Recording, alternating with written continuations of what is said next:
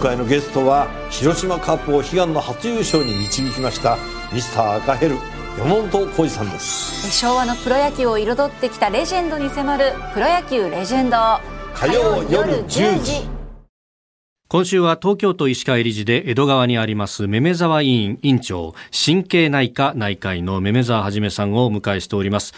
電子カルテについて昨日お話しいただいたのは、まあ、メーカーごとにこう互換ができない方言みたいなものがある。それをどうこう翻訳する形でつなげていくかという話。間にまあかなり有能な通訳をかますという、まあ、サーバーをどんと置く形だとお金がかかっちゃうよと。でそうではないネットワークを先生どう作ったんですか、はい、で実はですねそれぞれで患者さんを1人の患者さんいるとしますね、はい、それがネットワークの中の病院同士で、この人は A さんであるというのを認識しないといけない、はい、そのためには実は名寄せっていうことが必要になります。それぞれの病院ネットワークに同じ人の別々のカルテがある、はい、それをまずは統合させなきゃいけない。そういうことです。で患者さんの情報というのはその病院に患者さんが行ったよ。じゃあその患者さんをその病院に見に行こうかっつってつないだらはっと見えるっていうそういうネットワークには一切なっていません。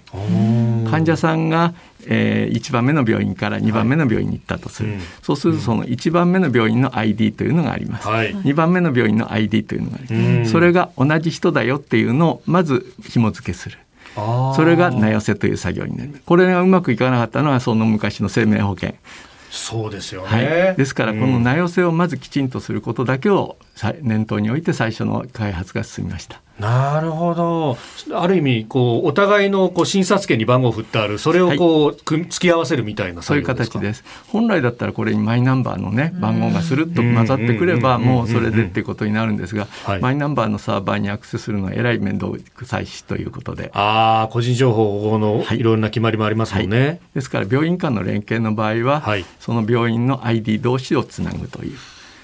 その単純なことをやることをまず念頭に考えました。なるほど。そうするとその番号に紐づいているカルテもこう引き上げることができる。その通りです。はい。本来であれば名前一発あるいはマイナンバー一発でばばっとデータが取れるみたいな初診でも大丈夫ですよ。みたいなふうになるのが理想ではあるわけです、はい、それが理想ですね。あと一番大事なのは救急です救急の場合はでも個人情報保護法で一応 OK 出てるんです、はい、そうなんですね。ブレイクグラスって言いますけど非常ボタンのガラス割る。それと同じような形でその患者さんの生命に危険がある時はネットワークにあのその患者さんがどっかつながっているんだとすれば、はい、それを押してそれで情報を見ていいと。ですからそれに対応できるようなネットワークにこれから変えていかなきゃいけない。一つのベンダーさんの中でそれできるようになってるのが、はい、ちゃんとあります。あそうなんですね、はい、でそこの場合は日本中の病院でそれを、えー、ブレイクグラスすれば見ることができるという仕組みにはなっているというふうに聞いてます。それを東京総合医療ネットワークで他のベンダーさんにも拡大できればいいなと。はあ。じゃあ全国のそのまあカルテ情報とつながる、まあ、ある意味こうまあ、道はあるけれども通行手形がないっていう。その通りです。はい。でベンダーさん同士の垣根はまだ全国的に取り払われてるわけではないですから。とりあえず東京の中では仕組みは壊したんだけどでもまだ参加している病院12しかないのでこれをこれから広げていかなきゃいけない。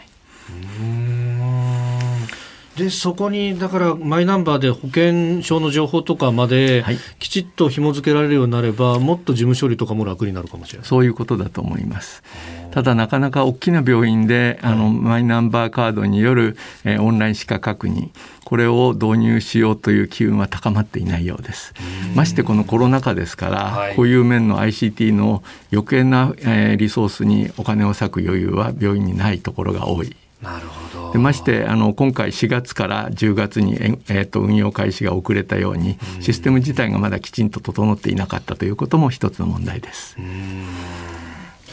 えー、電子カルテについてそしてまあその未来像というのもねちょっとずつ分かってきた気がします、はい、えー、めめ沢委員長めめ沢はじめさんに伺っております、えー、明日もよろしくお願いします。ありがとうございました